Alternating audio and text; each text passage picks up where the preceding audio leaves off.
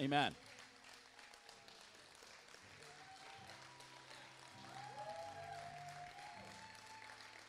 We love you. Well done. Amen. You may be seated. Well, uh, thank you, guys. You know, um, I'm not one that's great deal in fasting, and you're going to say, "No, we can tell that. We can tell." Um, a couple of years ago, we did a, a, Daniel fast for 21 days, and we extended on the, the, Daniel fast. If you're wondering what the Daniel fast is, Daniel fast, we can talk a little bit more about that next Sunday. But uh, the Daniel fast was uh, uh, from Scripture. The, he fasted for three weeks, and he didn't drink any wine, and he didn't eat any meats, and just basically lived on vegetables and water. Um, a few years ago, we did a Daniel fast, me and my wife, and it was uh, 21 days or so, and we basically pretty much did nothing eat nothing except uh, tofu, vegetables, and uh, water, no bread, no eggs, no coffee, no TV, no sex. No, sorry, we did. Uh, should I have said that? I shouldn't have said that. Eh? That sort of slipped out, but you know, um, we didn't do any of those things. And people asked us, why did you do this? And I didn't really see it as a spiritual thing. I, I basically, we just said, we, we don't do anything to show that we're disciplined at something and it was more about teaching ourselves some discipline. This year, though, um, I really felt God speaking to me about prayer and fasting and the place it requires in the house of God and the place it should, should be in every believer's heart. And I'm going to talk about that next week. It's not like I, I want the spiritual people pray and fast, the unspiritual people just do a bit of praying and eat whatever you want. I'm, I'm really believing next week, as we speak on this topic, that all of us will go on a journey of fasting from something in order to seek more of God. So that's what it's going to be about. And uh, we're going to give you different ways of doing that, you know, and we're not going to tell you you should fast this. You, have to work out what it is that you're going to fast from. And some of you may need to fast from uh, media. Uh, the average child now spends 44, it's been documented, the average child spends 44 hours per week on social media. That's a long time. That's like a working week. And I would say some of you adults probably spend more than 44 hours on social media per week. Maybe that's a good way to start. So, well, I'm going to spend a whole 21 days off of social media so that I can spend more time in the Word of God, more time in quiet time, more time in seeking God. So, I'm really going to challenge the church in this area. And it won't be the last time we do a fasting thing. Is that okay? Some of you guys are like, oh no, this church is going a bit weird. It's going spiritual. What's going on? Well, I, I pray that if it's going to take us being a little bit weird into getting to the things of God, well, let's do that. Amen. Um, well, Happy New Year to everybody. And uh, we spent a couple of days up in Newcastle and spent about a day or so with Pastor Morella. She sends her greetings to the church, those that know her, and um, uh, she wishes the church well in this year. And uh, they're looking forward uh, in some of our events this year that the church will probably join with us. Uh, we're looking forward to a marriage retreat. They've got some young couples that they're thinking of joining us for our marriage retreat. But there's, we have a real sense of connection together with Pastor Marilla, her father, and the church there at Newcastle. Um, so um, just thought I'd communicate that to you. Amen. Well, it is a new year, and you know, this, um, I don't know, sometimes it's a new year, we all go to these New Year's resolutions. Anybody decided to have a New Year's resolution? No one. That's all right, that's good. Um, and sometimes people say, well, what's the point? You, you say you're going to do something, and then within 21 days, you're no longer doing it. Or you say you're going to skip something, and within 21 days, you find that you're doing it. So I'm not going to tell you this morning about New Year's resolutions. I'm not going to tell you about what you need to do, but I am going to be speaking to all of you uh, on three key things that I would like to see every one of us do. Specifically, those that in this church are involved in serving in some way, but it's not just for them, it's for all of us because I believe these three key things are very simple to do these three things are something that will, I believe, will see us getting. Uh, we keep talking about a new level, and, and, it's it is a new level, but to a, a place that's far better than where we are right now. And it's not because where we are right now is not good, there's always some place better that we can be. Amen. We can do some things better. Amen. And, and, and Pastor Michael addressed that a little bit about being on time. Um, you know, nine, uh, 10 o'clock, I counted everybody, 28 people here, ready to start a service. Now we have over 80 people. We can do better in that. Amen. And so there's so many things in our private world that we can do better. You, you know, if someone uh, says, you know, what, what can we do better? We all go to that one thing and say, well, I could do that better. And so this morning, being the first Sunday of the new year, and new year always brings with it a fresh start. That's why I love that every year there's a new year. It gives us an opportunity, a chance to, hey, let's have another go at this. Let's have another go at life, and let's this year do it a little bit better. Uh, we wish each other a happy and a prosperous year, and we've been saying that to each other. We, we tell our friends uh, at, at mid strike of midnight, 12 over 1, the new year comes in, and Happy New Year! And we're praying God's blessings and prosperity over everybody because that's what we wish. How many people want a better year? You can lift up your hand. How many people want a better year? Amen. How many people want a worse year? Okay, well, you should have all put up your hand. Amen. If you want a better year. Amen. It's a good way to start. Let's engage. How many people want a better year? Amen. How many people want a better year? Still, still say people say, oh, I'm not going to put up my hand, Pastor Mario. I'm not going to do it. It's all right. We've got a, sermon, a sermon to preach, so I won't hold on that. I believe that opportunities that lead us to a greater in our life to do uh, to do not come to us by random chance because we all say we want to see a better year, but somehow we think there's some magical formula. Some, if the stars line up, if uh, if Lady Luck smiles on us, things are going to go better this year. But I, I believe if we want to see a better year, it's not by by chance. It's not by, oh, let's just see what happens. It's not up to the stars or what the horoscope says. I, I believe, I believe all of us want a better year, and it's not based on chance. A lot of it, I, I reckon, to be honest, is based on our intention, on how we use our time, how we use our resources, and the effort we put in some of the things that we say we value. Amen. How many people value family? Well, you, you, you have to sow into your family, right? If you value it. Amen. How many of us value our marriage? You value your marriage, so you have to sow into it. Amen. You sow into the things that you value. How many people value this church? Well, if you value the church, you have to sow into it. And there's so much in our life that we value, but we're not prepared to do anything about it hoping by some chance it's going to be better. Amen. Somehow we'll just keep doing the same thing and it's going to get better. Well, it doesn't actually happen that way. I know in my life there are areas that I need to work on. I know you find that very hard to believe. Like, yeah, he's like he's pretty good. He's close to perfect. My wife says that all the time. I want to change. She goes, No, you don't. You're just close to perfect for me. But if I'm really honest, I know that there's some areas in my life that needs to change. Amen. Need to work on.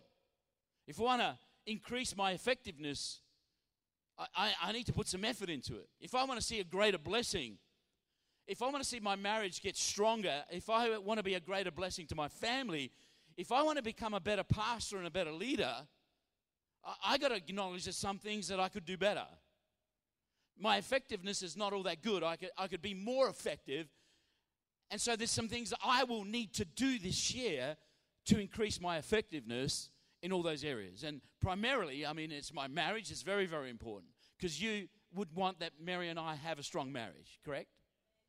Would you want that? We, you want your pastors to have a strong marriage. There's a massive attack on senior pastors in regards to their marriages. So you got to pray for us. Because if, if, if our marriage breaks up, guess what? That's going to affect everybody. It's going to affect us. It's going to affect my children. It's going to affect my grandchildren. It's going to affect this church. It's going to affect all the relationships I have when it comes to church and the kingdom of God. So you need to pray that we have a strong marriage. And so I want to make sure that I, I do things in my marriage that will ensure that it remains strong and gets better as time goes on. Amen. You would want that I'm a, a good dad, correct? Amen. So I know there's some things that I can do better to ensure my effectiveness as being a, a good father. My kids could respect me and say, Dad is not someone who preaches, he's someone who actually does what he preaches. He does what he says. So I want to be a good example. And there's areas in my life that I need to improve on. There's areas in my life in, in regards to the effectiveness of a leader or a pastor or a preacher that I can actually improve on so that it's going to be more beneficial to the team that we have here and to the church and the people that God brings here. Why would I not want to be honest and intentional if I will get a better outcome that will be a blessing for not just me, but to all those in my area of influence? Why would I not want that? And I believe all of us would want that. Because if we become more effective in all spheres of our life, and let, us just put a, a, a just real practical. Let's say you become, you say you're going to be more intentional in, in working harder and working smarter who is that going to bless? Who is that going to be beneficial to? Well, if you're employed by somebody, guess what? It's going to be beneficial to your employer. Amen? Right? So when you when you go and ask for a pay rise, he, he doesn't sort of say, "No, mate, we're not giving you any pay rises. We haven't seen any improvement to your work ethics, to showing up on time, uh, to putting in." So if you become effective, if you say, "Hey, I'm going to be intentional with this. I'm not going to be late at work anymore. I'm not going to sneak in those extra five minutes at my smoko break or my lunch break or, you know, uh, sneak uh, home five minutes earlier. I, I, I'm going to put in for my eight hours a day. I'm going to really put in, be intentional. Guess what? It's going to benefit your boss, it's going to benefit your employer. But guess who else will get a benefit from? I believe it. Employers will re- reward the employees that put in. Amen. It's going to benefit you. Amen. So you can put that in work, you can put that in family, you can put that in marriage, you can put that in your personal life as well. And I want to give you three areas that I believe can work, that we all can work on, that will give us our best outcomes in 2019. Three simple areas. Three areas that can be seen as areas that we can work on collectively because I believe these areas apply to us, not just personal in our personal world, in our personal space, but I believe it, uh, collectively applies to this church as well. I thank God for all that He has done, and we, we spoke on that last week. I spoke on Psalm 100 that says, hey, we need to come into his gates with thanksgiving in our, in our hearts, come into his courts with praise. And that was before God even showed up. Amen. And so I, I really believe this. You know, we got to be thankful for all that He's done, but God hasn't finished yet. Amen. Uh, God hasn't finished with you yet or with this church yet. We haven't reached the capacity. I don't believe we, you're going to hear this word in a moment in a far deeper way. I don't believe that we have reached our capacity. Say, okay, right, it's cruising time now. I don't believe that in God at all. I believe that there's more for us to do. So there's three areas that can be seen as areas we can work on collectively so that we can see our this church grow, but also areas that we can grow individually to see our personal life grow so that we can live more purposeful life. See, one of the tragedies of so many people is this that they live life but will live it with no purpose. Amen. Rick Warren wrote a whole book, a purpose driven life. If I was to ask you, what is the purpose of your life? I hope that you could articulate that in some way. But most people have no purpose. And then some people says, my purpose in life is to make as much money as possible. Or my purpose in life is to be as famous as possible. My purpose in life is to be as rich as possible. Or my purpose in life is to be as uh, well known as possible. But as a Christian, you should know what your purpose in this life is. God hasn't done anything by mistake, and you're not here by mistake. We're here on purpose. Amen. So, the first thing I want to put this morning before you is this thing called capacity. Capacity. I'm going to read from Psalm 115, verse 14 and 16. In the New King James Version, might be put up there. It says, May the Lord give you increase more and more. I, I love that. Amen. How many people would like an increase this year in 2019? How many, how many people like a, eh, okay, let's get really carnal. How many people would like a pay rise? Three people. And the rest of you just say, too shy to put your hand up. So I don't want to look greedy. I would like a pay rise. Amen. I want my wife to pay me a bit more. Amen. When she, you know, when she pays all the bills. She says, hey, here's, darling, here's $100 for you this week because you worked really hard. We all want to, we want an increase. And, and you know what? We tend to think like, well, that's not really biblical. But here we say, may the Lord give you increase more and more, you and your children. Amen. Guess what's going to happen when God increases your, um, uh, increases in your life in various things? Let's say, blesses you. There's an increase. Guess, guess who gets blessed as well? Family gets blessed. Those people in your world get blessed. I, I, I wish I, I had a lot of money. Why? Because it wouldn't be just for me. How many people have ever dreamed of winning a multi million dollar lottery? Who, who, does that? Come on, let's all be carnal. Let's put up our hands. Say, I'm sure we've all done it. We go, if I won, you know, the $40 million lottery, the first thing I would do, I would tithe to the church. Well, there's four million bucks straight away. There's this uh, building. We bought the building. We've uh, we've revamped it. We've made it beautiful. And we spent four million dollars on this building. There you go. I still have thirty-six million dollars to go.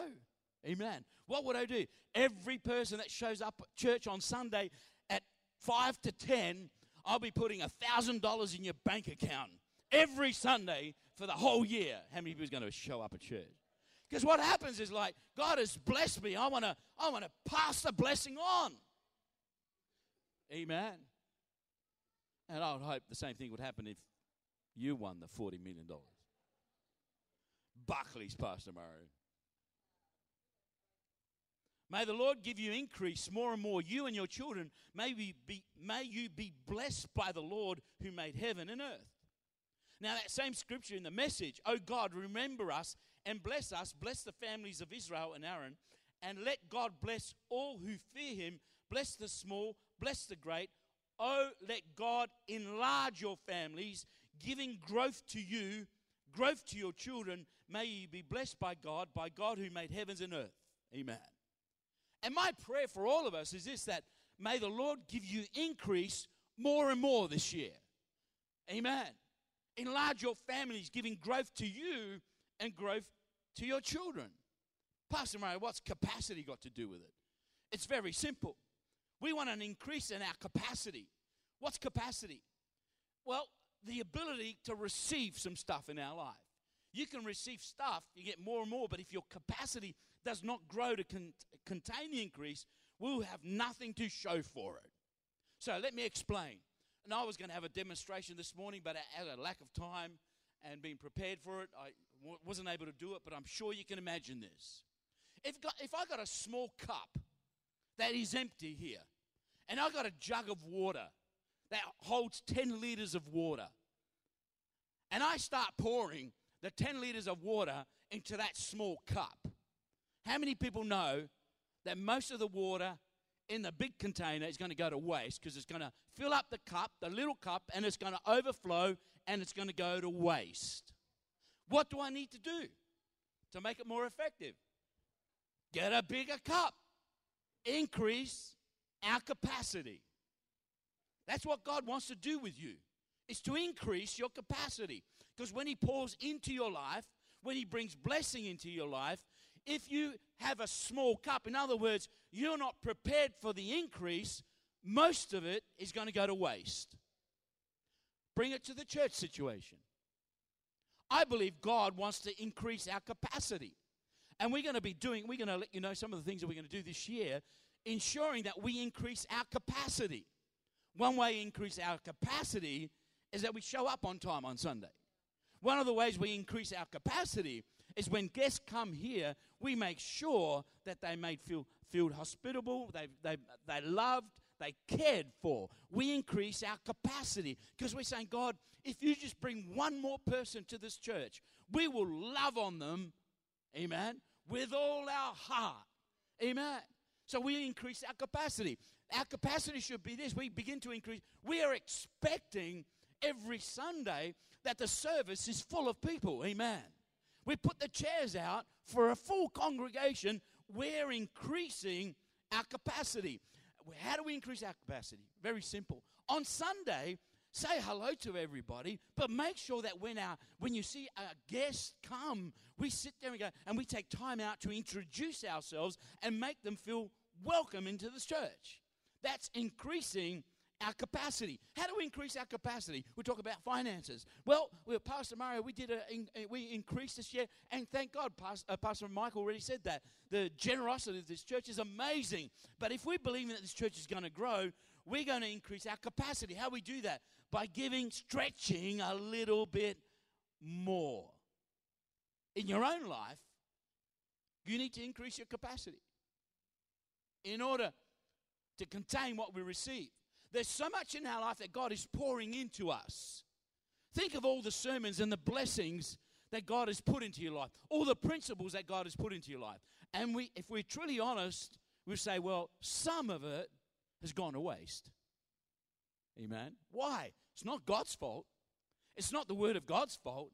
It's been my fault to be able to find room in my heart and my life to put into operation to clear some space so that word finds a place in my heart and my spirit, my soul, so it can bring, bring forth fruit. Amen. We, we've got a dam called Warragamba Dam. Now, I, I don't know how many liters of water that place holds, but it's massive. And, and, and over the last few years, that uh, not so much last year, but a few years ago, I don't know if you remember, after a long drought, uh, can you remember the imagery of that dam being full of water and spilling over? Well, what was with that? Well, the dam was at capacity. All that extra rain and water that fell down those hills and ran into the dam spilled over and went away. So, what are they going to do? They're going to increase the capacity of that dam, and they're talking about raising the level of the dam wall so it gets higher. So what? So when it rains next time, all that water that once would spill over and go to waste would be contained. So they're going to increase the capacity of the dam wall. So there's going to be more liters of water that's going to be useful for the people in the population of Sydney and New South Wales. And the same thing happens to us. It's our capacity that needs to be increased. One of the things about capacity is this it's also, if there's our capacity, in a sense, is limited by our, our vision as well. So if we got a small vision, that vision is easily fulfilled. When we've got a big vision, amen, big capacity, we're thinking about the great things that God is going to do in our life, the great things that God is going to do in this place, we have a bigger capacity, amen, and we're not limiting God. Amen. I trust that you are not limiting what God wants to do in your life because your capacity is so small. Amen. How many people believe that we serve a big God? Uh, He can do exceedingly abundantly all that you can imagine or dream of.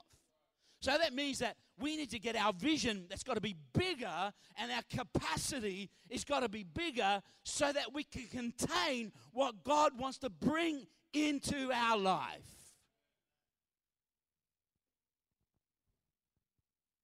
Greater capacity means that you need to enlarge your perspective, make room for more.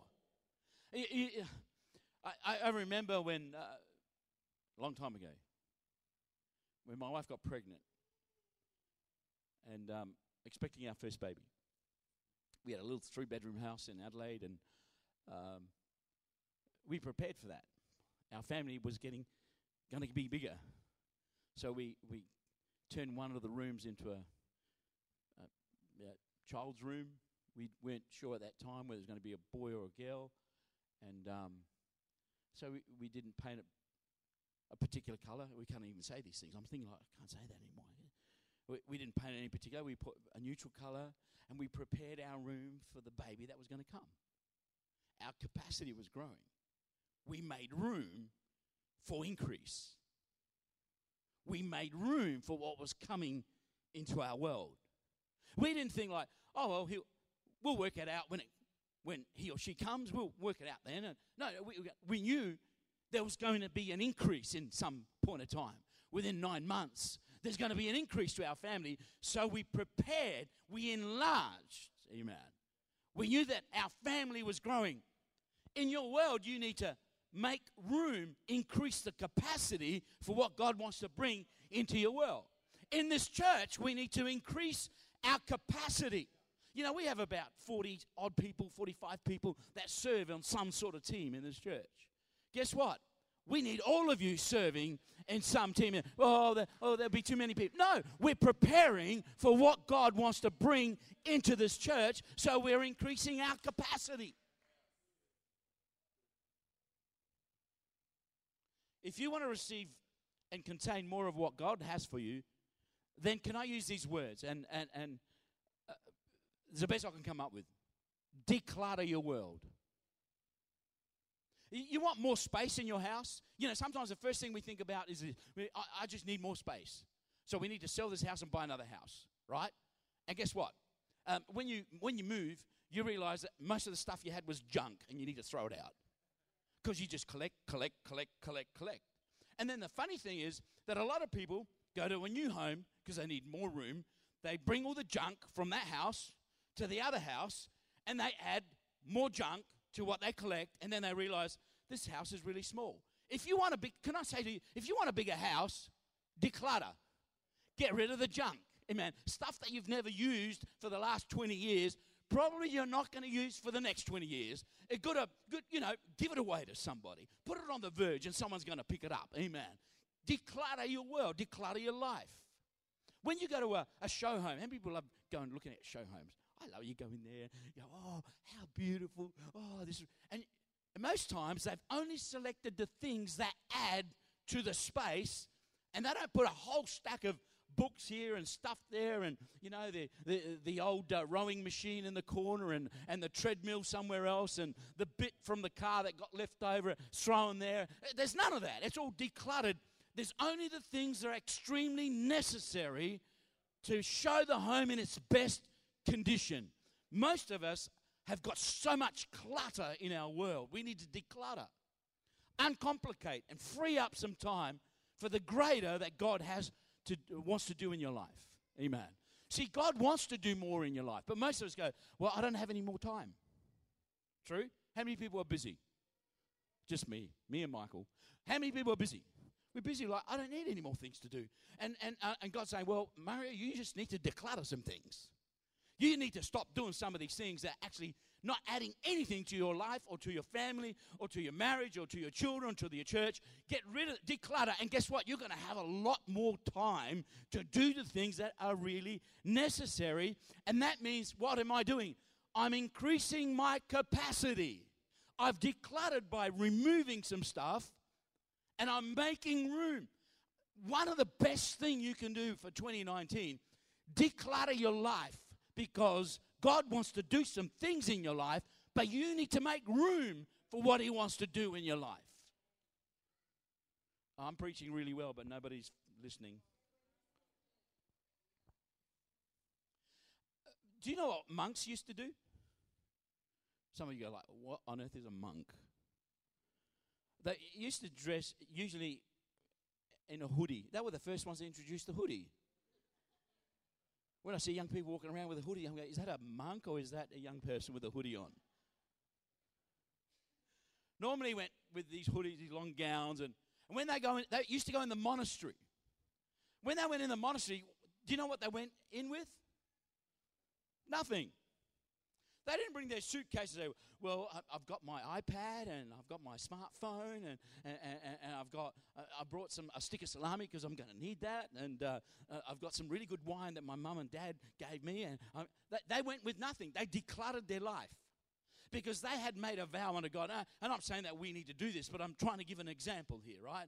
They decluttered their life because they said, so much of this life is a distraction to what God wants to do in me, and I need to declutter so I can focus on hearing the voice of God and doing what He wants me to do. Now, we don't find that like that's not really attractive when we talk about the life of a monk. I don't know how many churches would be full who says, hey, we're all going to become monks for Jesus. Everyone would go home. But they understood what it meant to declutter.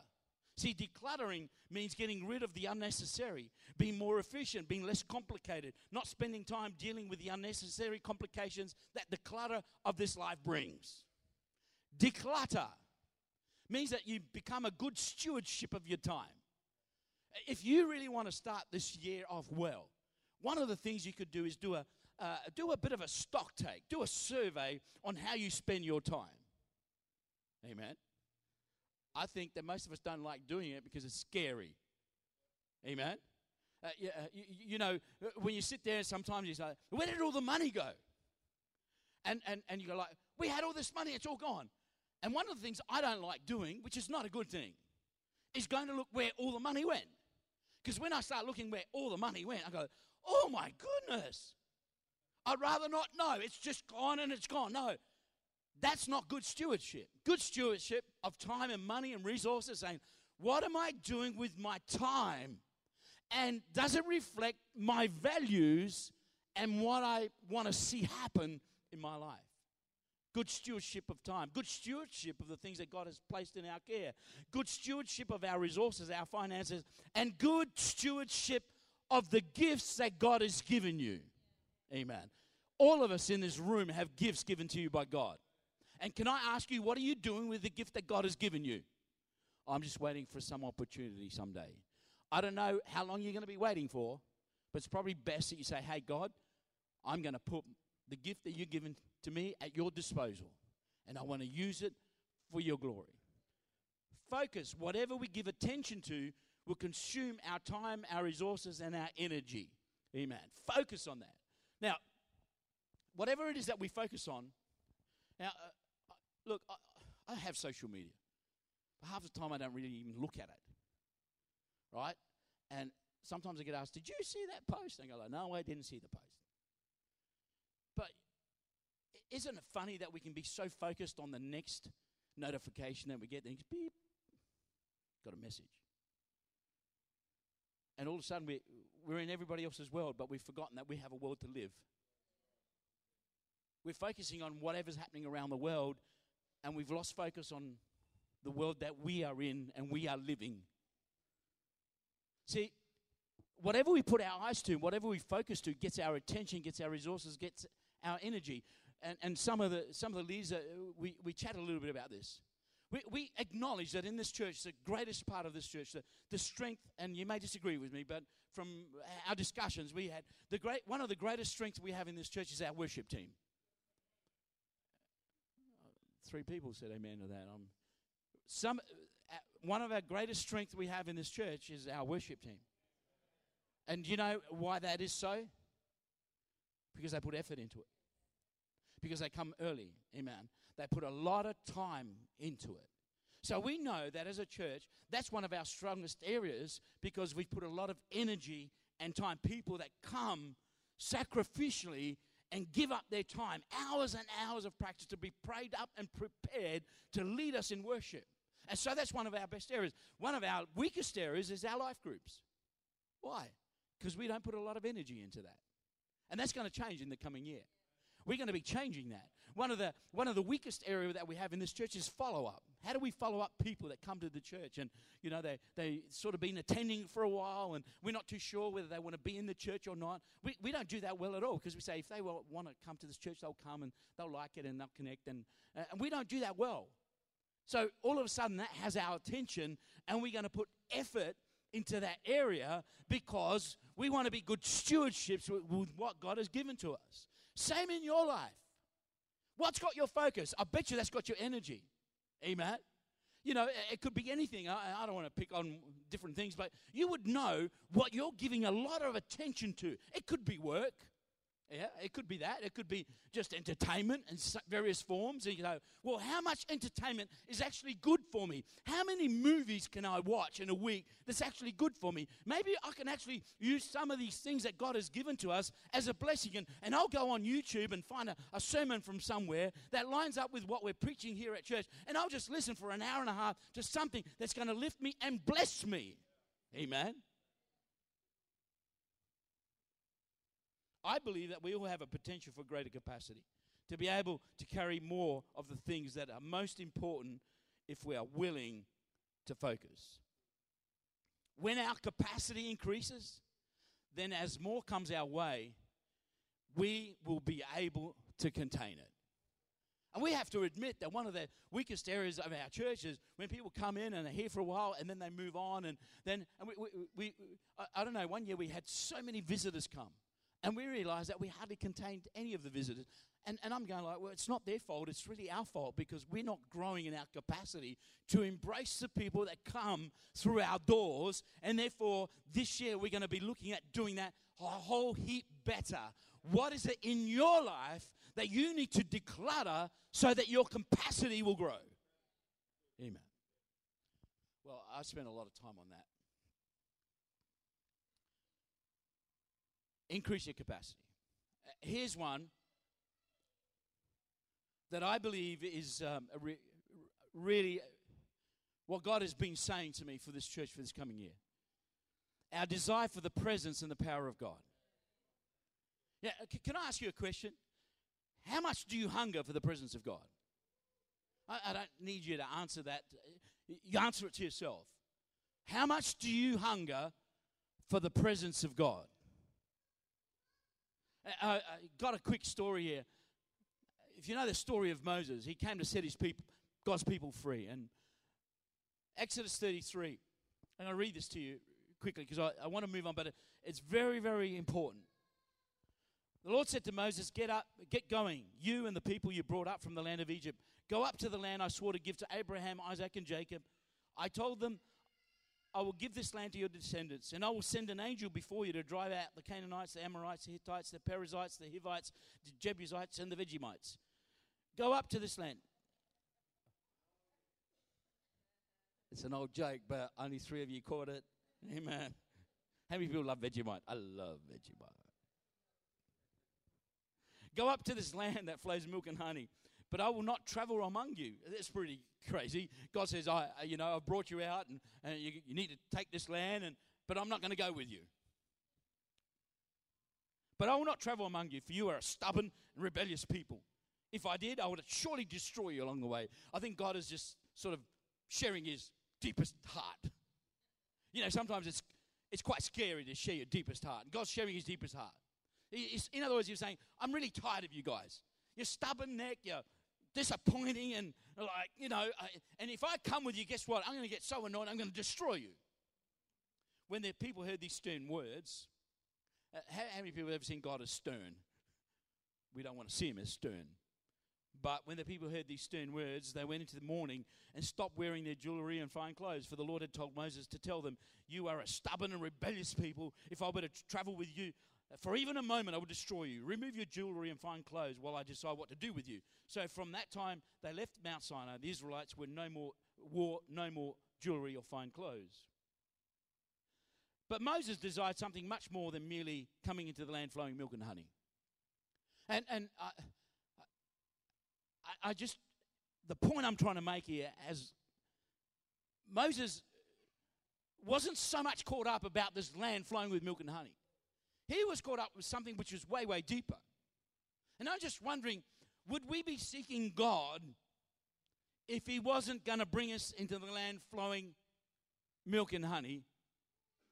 Or are we going to seek God for His presence? He desired the Lord Himself to be in their midst. Therefore, instead of being excited about the blessings ahead, He began to mourn. He took the tabernacle and set it uh, up outside the camp, and then He prayed. One day Moses said to the Lord, You have been telling me, take these people up to the, uh, up to the promised land, but you haven't told me whom you will send with me. You've told me, I know you by name, I, I look favorably on you. If it is true that you look favorably on me, let me know your ways so I may understand you more fully and continue to enjoy you, your favor. And remember that this nation is your very own people. And Moses is sort of saying, God, you've brought me in this situation. These are your people. Now, uh, I need to know that you're with me. The Lord replied, I will personally go with you, Moses, and I will give you rest.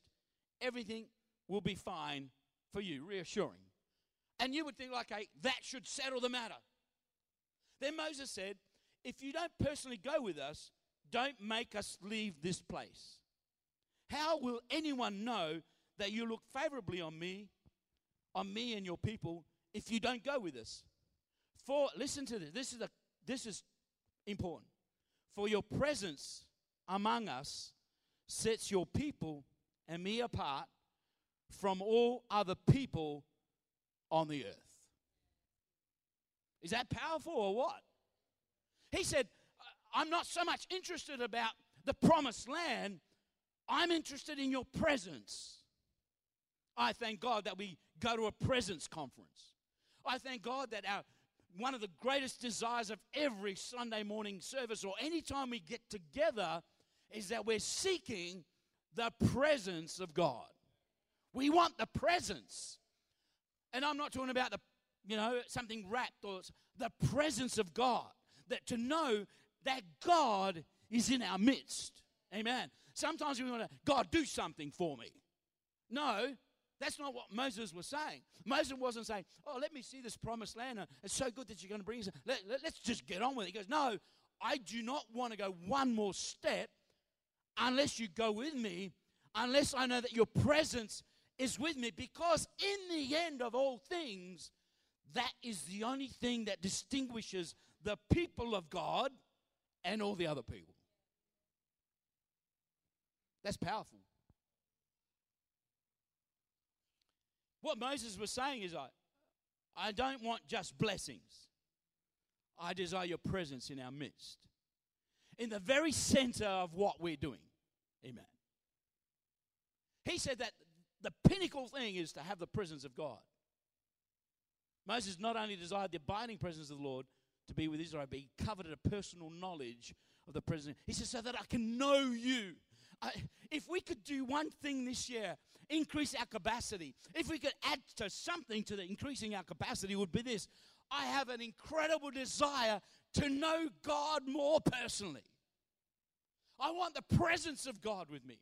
You know, when, I, when I'm working on my own and I put worship stuff and I'm hearing it in my headset so I don't go crazy, you know, with the things of the day, I want to I wanna know that even there, when it's stinking hot and perspiration is coming down, that the presence of God is with me. I don't want to go to a service where there's no presence of God. I don't want to be in any activity where there's no presence of God. I want the presence of God more than anything else. If God doesn't do any more miracles, I, and He does, but if He were not to do one more miracle, I could not live without the presence of God in my life. And I believe as a church, when we meet, when we come together at church, see, I, I don't know if you see in the spiritual realm. You know, in the natural realm, oh yeah, it's just another church service. Oh, yeah, they're going to collect your tithes and offering. Oh, yeah, they're going to give you a spiel. Oh, yeah, you're going to sing some songs, and then you're going to get a car in your car and go home and have lunch, and the next Sunday you're going to do the same thing again. No, no, no, no. In the spiritual realm, when we meet together, we're meeting because the Word of God says, Where two or three are gathered in my name, I will be in the midst. So when you come to church on Sunday, you're not coming to honor me. You're coming because God is in this place and we're honoring Him. Because some people think, oh, Pastor Mario gets a big kick when there's a big group, and he, you know, when he gets together with his pastor mates, they can say, how many people did you have in church on Sunday? And Pastor Mario said, oh, we had our biggest number yet. We had 133 people. And the other pastor goes, oh, well, you're doing really, really great. That's carnal.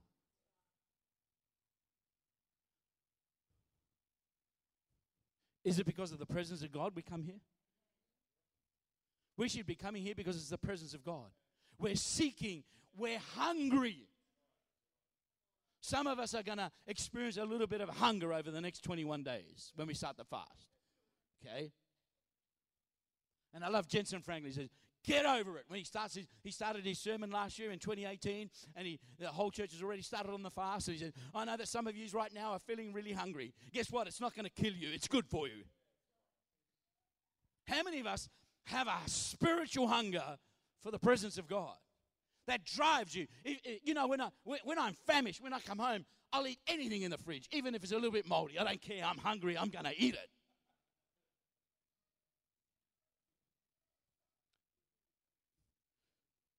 Blue vein cheese is very good.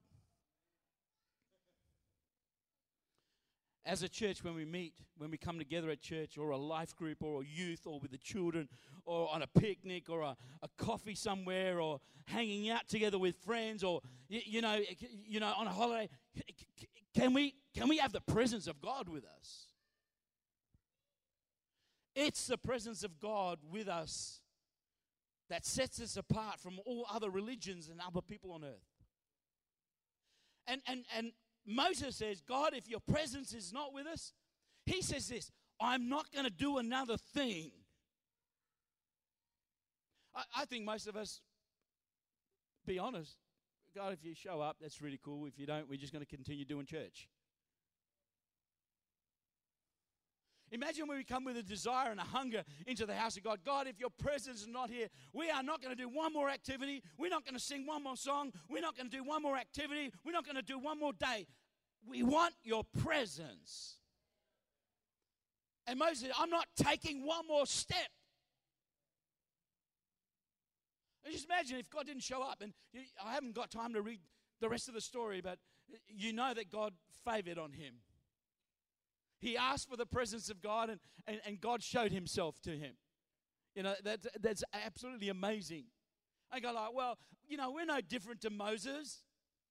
Because we think God, God's, got, God's got special people. Moses falls in the special category. I want you to, to do a researcher of the Bible and find out how many perfect people that God used. There was only one Jesus. Every single other person written in the Bible was flawed. Guess what? You're flawed. Guess what? God still wants to use you. Amen. Guess what? I'm flawed. God still wants to use me. And so we're no different than Moses. And Moses God he says, God, I, I'm not moving from here unless you show me your presence. And God favored on him.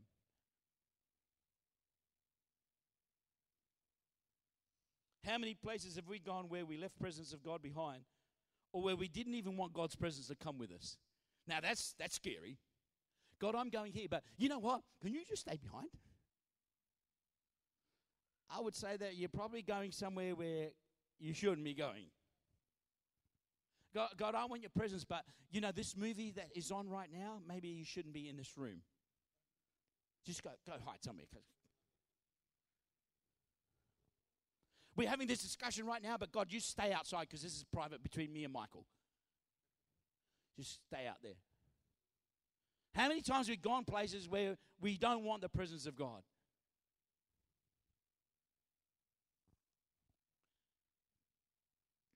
God, where I need to go, I'm not willing to go if your presence does not come with me. 2019, desire the presence of God more than anything else. And can I say to you, don't, the, the desire for something is that you begin to seek it. All right, you, begin, you begin to cry out, you begin to ask, you begin to question, you begin to read. That's how you get a desire for something. You, it's got your attention. Amen. You, you, you know, so Sunday should have your attention. Your, your quiet time with God should have your attention. Amen. You, you should be saying, uh, how, how am I going to fit this into my world, into my schedule, so that I can make time to seek the presence of God? Capacity and desire for the presence of God. Now, this last one, you say, it's not it's not all that spiritual, but it's meaningful. And it was really interesting this week because I mentioned this word last Sunday, and then during the week, Alice posted something on our church WhatsApp, and it used the very same words that I used last Sunday. I'm going to read it to you. And I'm gonna, just going to read um, from James chapter 4, verse 7 to 10. And I'm going to read it to you in the Message Bible because that's what she sent to me. And I go like, that's a confirmation of this word. And I'm going to read it to you, and, I, and maybe some of you might get the word as I read it if you were here last week. So the Lord God work his will in you. This is James chapter 4, verse 7 to 10 in the Message Bible. So the Lord God work his will in you. Yell a loud no to the devil. Amen. And watch him scamper. Amen. Don't entertain him. Yeah? you know, you ever seen a dog that's a little bit yappy and a little bit like, you know, and he's, he's going to come and he looks like he's going to bite you, you know. Sometimes I find the little dogs are the worst ones because they, and, you know, I've gone to a, a, a customer's house, he's got these yapping dogs that I think if the customer wasn't there, I would go, but I couldn't do that. And this little dog bit my ankle, and I'm like, yeah. Probably all I needed to do was like, stop! Because i'm want to be friendly. I like, eh, and he goes, and I'm putting out my hand, and he tries to bite my hand. That's what we do with the devil. It's like, oh, just entertain, see what he wants to do with me. No, resist the devil. Resist him and watch him scamper. And then say no to him and then say a quiet yes. A quiet yes is a resolve in your heart to God. It'll be there in no time. Quit dabbling in sin. I mess around a little bit. It's not, it's not going to get on me. I, I, hate when it rains. Because when it rains, it, I try to, everything gets muddy. Yeah, my boots get muddy, my truck gets muddy, got muddy hands. It's awful. And, and we do that with sin. We, we just want to dabble with it a little bit. Uh, hopefully, it won't get on me. Guess what? It gets on you. Don't dabble with it. Purify your inner life. Quit playing the field. Hit bottom and cry your eyes out. The fun and games are over. I love that part. Here we go. Get serious. Really serious. Get down on your knees before the Master. It's the only way you'll get on your feet. Can I ask you, when was the last time we got serious for the things of God? When was the last time? I mean, we, we go through the routine. I, you know, I prepare a message. I pray a little. I read my Bible a little. I try and do a little good things. But when was the last time I got serious for the things of God? When was the last time I, I cleared out my calendar, my to do list for the day, and says, I, am serious for the things of God? I'm going to go on a walk and just pray. I'm going to speak in tongues. I'm going to read my Bible. I'm going to I'm going to seek God with all my heart. Can I, can I say this?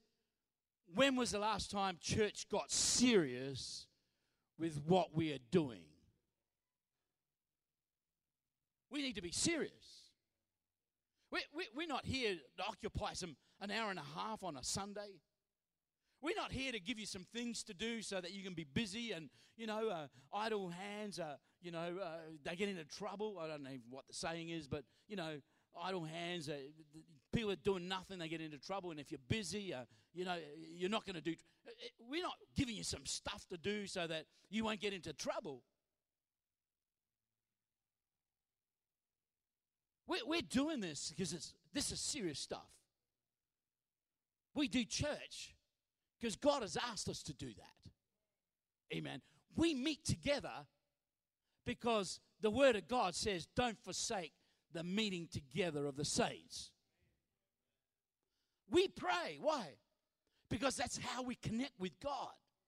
We worship. Why? So that we can have those little moments in the service where, oh, I love the way Adrian sang that song this morning. Woo! Got hairs on my neck are standing up.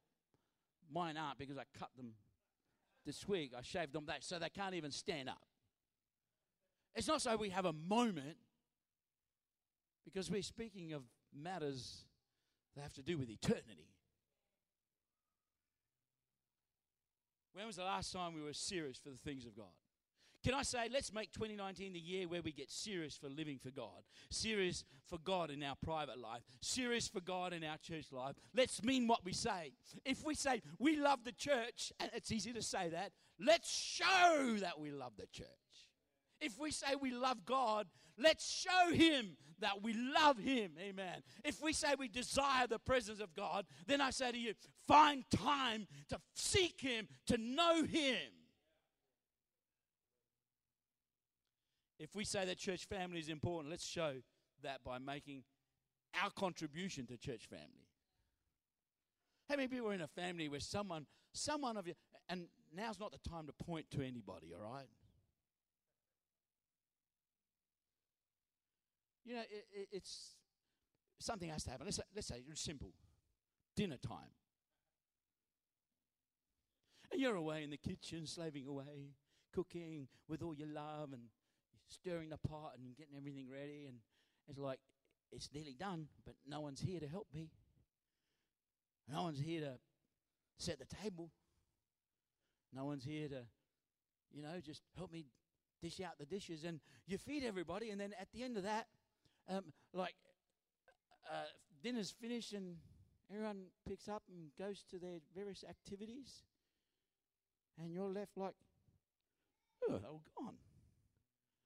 I feel like, Anybody going to help me with the dishes? Oh, no, I got things there. I got things there. They're all gone. And then you got to get all those dishes and you're piling them all up and you got to bring them to the sink and you got to wash them all on your lonesome self. Anyone in your family like always finds when it, when it was when Adrian was a bit younger. I'm not picking on him, but just an example, right? Every time we were preparing the table, Adrian's sitting in the toilet singing songs. He, he, he would find his way to the toilet, and he'd only shown up, show up at the table when the dinner was there and we'd prayed, because then we couldn't pick on him to pray, right? So he said, Adrian, yeah, I'm coming. And he'll be singing in the, in the bathroom. I said toilet, but in the, bathroom. in the bathroom. He's sitting there and singing. And he found a way to get out of it. You got someone in your family like that? See a few head pats going around there. People looking at each other. Well, church family is just the same. See, we got people here come prepare and do stuff and come and set the communion stuff. Of us just come, take, and go, and we say, no, let's get serious for the things of God. Let's make a contribution. Am I saying it with lots of love? Amen. Let's mean what we say. If we say, we, God, we live for you, then let's live for Him. If we say God is number one, let's make Him number one in our life. If we say lost people matter to God, they should matter to us, well, then let's make lost people matter. If we say church family is important, then let's show that by making our contribution, the church family, and show how much it matters. And let's give like it matters.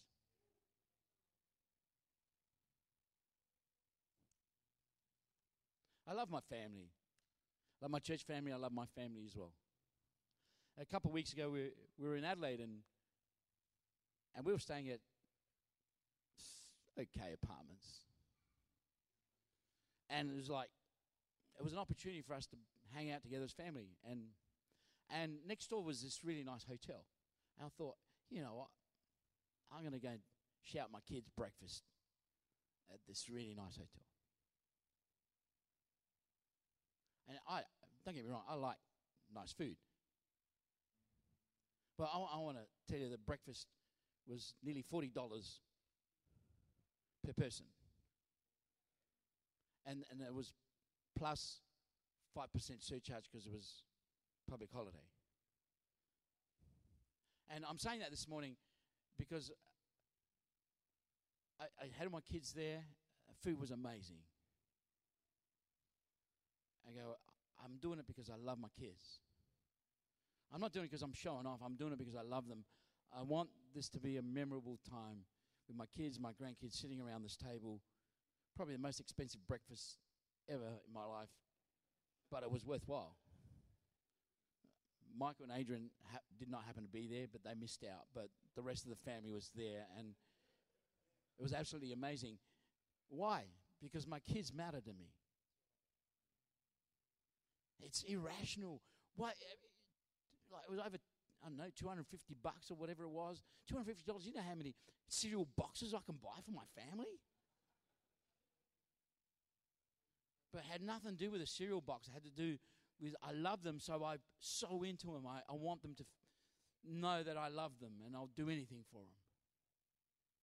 And you would do the same with your kids. Why do you spoil your kids? Because you love them. What do you, you, you, you want to do the best for them because you love them? If we say we love the house of God and the family of God, are we serious about that? Are we going like, hey, what do we need? What do we need? Do we need more time? We need, you need me to come and do something? Do you, do you need more money in this place? What, what is it that you need? Because we're serious. Because we love this place. Say church is important. Let's let's act like it actually is important, like it matters. See, our words are cheap and will be empty if we don't follow up with our actions. Let's take what we do seriously. church is really about life or death. It's heaven or hell. It's eternally lost or eternally found. And I'm praying in 2019 there's going to be an increase in this place of our capacity. Pray there's an increase in our desire for the presence and the power of God. And I pray that we all get serious.